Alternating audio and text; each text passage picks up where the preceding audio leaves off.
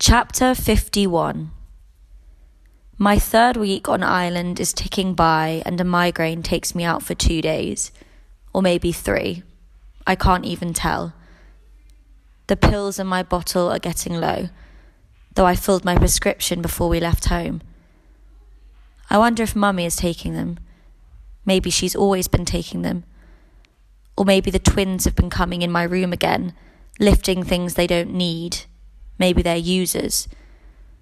Or maybe I'm taking more than I know, popping extra in a haze of pain, forgetting my last dose. I'm scared to tell Mummy I need more. When I feel stable, I come to Cuddledown again. The sun hovers low in the sky. The porch is covered with broken bottles. Inside, the ribbons have fallen from the ceiling and lie twisted on the floor. The dishes in the sink are dry and encrusted. The quilts that cover the dining table are dirty. The coffee table is stained with circular marks from mugs of tea. I find the liars clustered in Mirren's bedroom, all looking at the Bible. Scrabble words argument, says Mirren as soon as I enter. She closes the book. Gat was right, as usual. You're always effing right, Gat. Girls don't like that in a guy, you know. The Scrabble tires are scattered across the great room floor. I saw them when I walked in. They haven't been playing. What did you guys do for the past few days? I asked. Oh, God, says Johnny, stretching out on Mirren's bed. I forgot already. It was the 4th of July, says Mirren. We went to supper at New Clairmont, and then everyone went out in the big motorboat to see the vineyard fireworks. Today we went to Nantucket Donut Shop. Yeah, they were the most amazing donuts, says Johnny. You hate cake donuts. Of course, says Mirren. But we didn't get the cake. We got glazed twists and Boston cream, says Gat. And jelly, says Johnny. But I know Downy Flake only makes cake donuts. No glazed, no Boston cream, no jelly. Why are they lying? Chapter 52 I eat supper with Mummy and the Littles at New Clairmont, but that night I'm hit with a migraine again. It's worse than the one before. I lie in my darkened room. Scavenger birds peck at the oozing matter that leaks from my crushed skull. I open my eyes and Gat stands over me. I see him through a haze. Light shines through the curtains, so it must be day. Gat never comes to Windermere. But here he is, looking at the graph paper on my wall, at the sticky notes, at the new memories and information I've added since I've been here. Notes about Gran's dogs dying, Grandad and the ivory goose, Gat giving me the Moriarty book, the aunts fighting about the Boston house. Don't read my papers, I moan. Don't. He steps back. It's up there for anyone to see. Sorry. I turn on my side to press my cheek against the hot pillow. I didn't know you were collecting stories. Gat sits on the bed, reaches out and takes my hand. I'm trying to remember what happened that nobody wants to talk about, I say, including you. I want to talk about it. You do? He's staring at the floor. I had a girlfriend two summers ago. I know. I knew all along. But I never told you. No, you didn't. I fell for you so hard, Cady. There was no stopping it. I know I should have told you everything and I should have broken it off with Raquel straight away. It was just. She was back home and I never see you all year and my phone didn't work here and I kept getting packages from her and letters all summer. I look at him. I was a coward, Gat says. Yeah. It was cruel. To you and to her too. My face burns with remembered jealousy. I'm sorry, Cady, Gat goes on. That's what I should have said to you the first day we got here this year. I was wrong and I'm sorry. I nod. It is nice to hear him say that. I wish I weren't so high. Half the time I hate myself for all the things I've done, says Gat. But the thing that makes me really messed up is the contradiction. When I'm not hating myself, I feel righteous and victimized, like the world is so unfair. Why do you hate yourself? And before I know it, Gat is lying on the bed next to me. His cold fingers wrap around my hot ones, and his face is close to mine. He kisses me. Because I want things I can't have, he whispers. But he has me. Doesn't he know he already has me? Or is Gat talking about something else? Something else he can't have? Some material thing, some dream of something? I'm sweaty and my head hurts and I can't think clearly. Mirren says it'll end badly and I should just leave you alone. I tell him. He kisses me again. Someone did say something to me that is too awful to remember, I whisper. I love you, he says. We hold each other and kiss for a long time. The pain in my head fades, a little, but not all the way. I open my eyes and the clock reads midnight. Gat is gone. I pull the shades and look out the window, lifting the sash to get some air. Aunt Carrie is walking in her nightgown again, passing by Windermere, scratching her too thin arms in the moonlight. She doesn't even have her shearling boots on this time. Over at Redgate, I can hear Will crying from a nightmare. Mummy, Mummy, I need you! But Carrie either doesn't hear him, or else she will not go. She veers away and heads up the path towards New Clairmont. Chapter 53 Giveaway A plastic box of Legos. I've given away all my books now. I gave a few to the Littles, one to Gat, and went with Aunt Bess to donate the rest to a charity shop in the vineyard. This morning I rummaged through the attic. There's a box of Lego there, so I bring them to Johnny. I find him alone in the Cuddledown great room, hurling bits of Play Doh at the wall and watching the colour stain the white paint. He sees the Lego and shakes his head. For your tuna fish, I explain. Now you'll have enough. I'm not going to build it, he says. Why not? Too much work, he says. Give them to Will. Don't you have Will's Legos down here? I brought them back. Little guy was starved for them, Johnny says. He'll be happy to have some more. I bring them to Will at lunch. There are little Lego people and lots of parts for building cars. He's ridiculously happy. He and Taft build cars all through the meal. They don't even eat. Chapter 54 That same afternoon, the liars get the kayaks out. What are you doing? I ask. Going around the point to this place we know, says Johnny. We've done it before. Cady shouldn't come, says Mirren. Why not? asks Johnny. Because of her head, shouts Mirren. What if she hurts her head again and her migraines get even worse? God, do you even have a brain, Johnny? Why are you yelling? yells Johnny. Don't be so bossy. Why don't they want me to come? You can come, Cadence, says Gat. It's fine if she comes. I don't want to tag along when I'm not wanted, Gat pats the kayak seat in front of him and I climb in. Do not really want to be separate from them. Ever. We paddle the two person kayaks around the bay side until Windermere to an inklet. Mummy's house sits on an overhang. Beneath it is a cluster of craggy rocks that almost feels like a cave. We pull the kayaks onto the rocks and climb to where it's dry and cool. Mirren is seasick, though we were only in the kayaks for a few minutes. She is sick so often now, it's no surprise. She lies down with her arms over her face. I half expect the boys to unpack a picnic. They have a canvas bag with them, but instead Gat and Johnny begin climbing the rocks. They've done it before, I can tell. They're barefoot and they climb to a high point 25 feet above the water, stopping on a ledge that hangs over the sea. I watch them until they are settled. What are you doing? Oh, we're being very, very manly, Johnny calls back. His voice echoes. Gat laughs.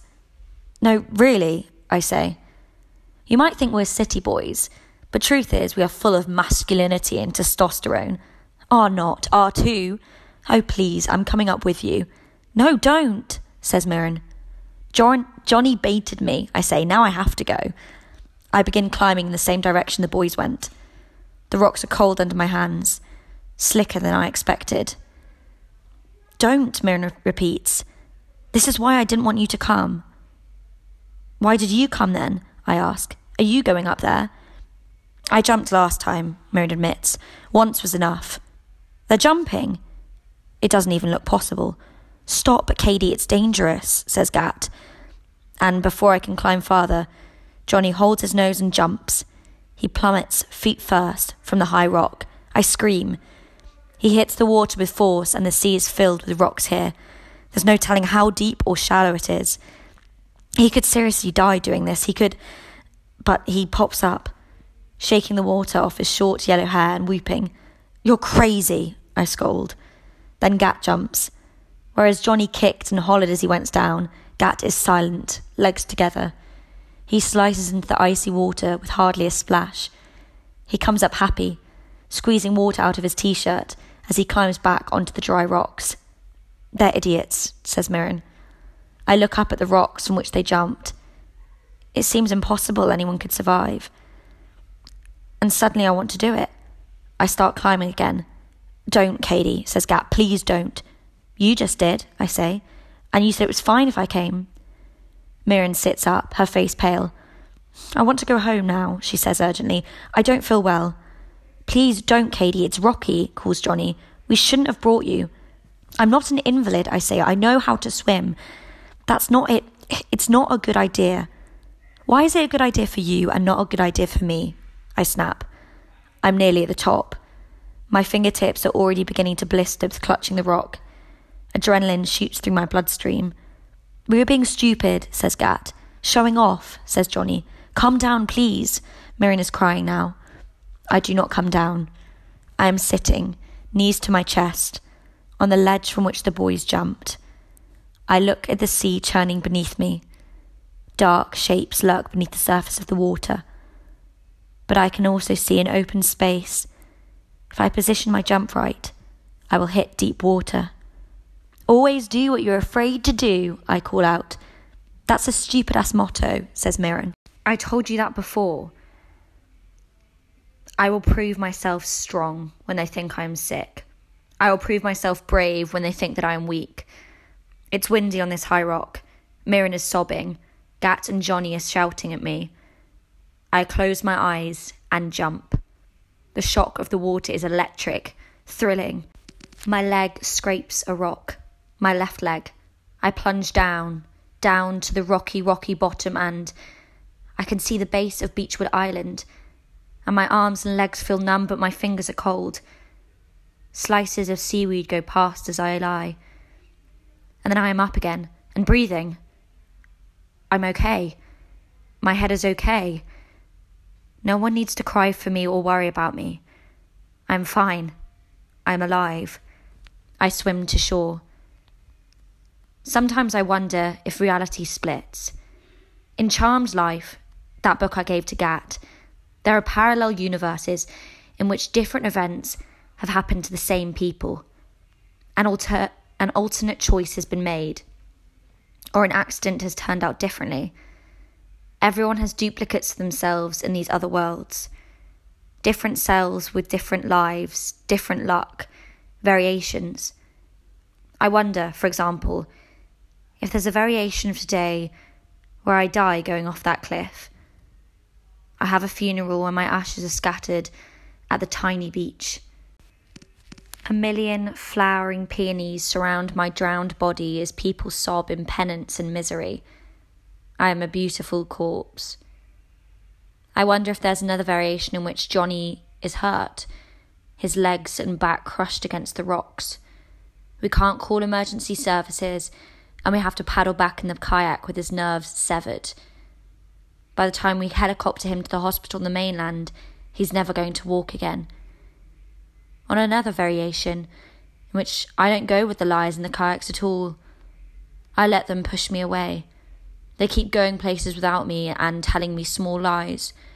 We grow apart, bit by bit, and eventually our summer idyll is ruined forever.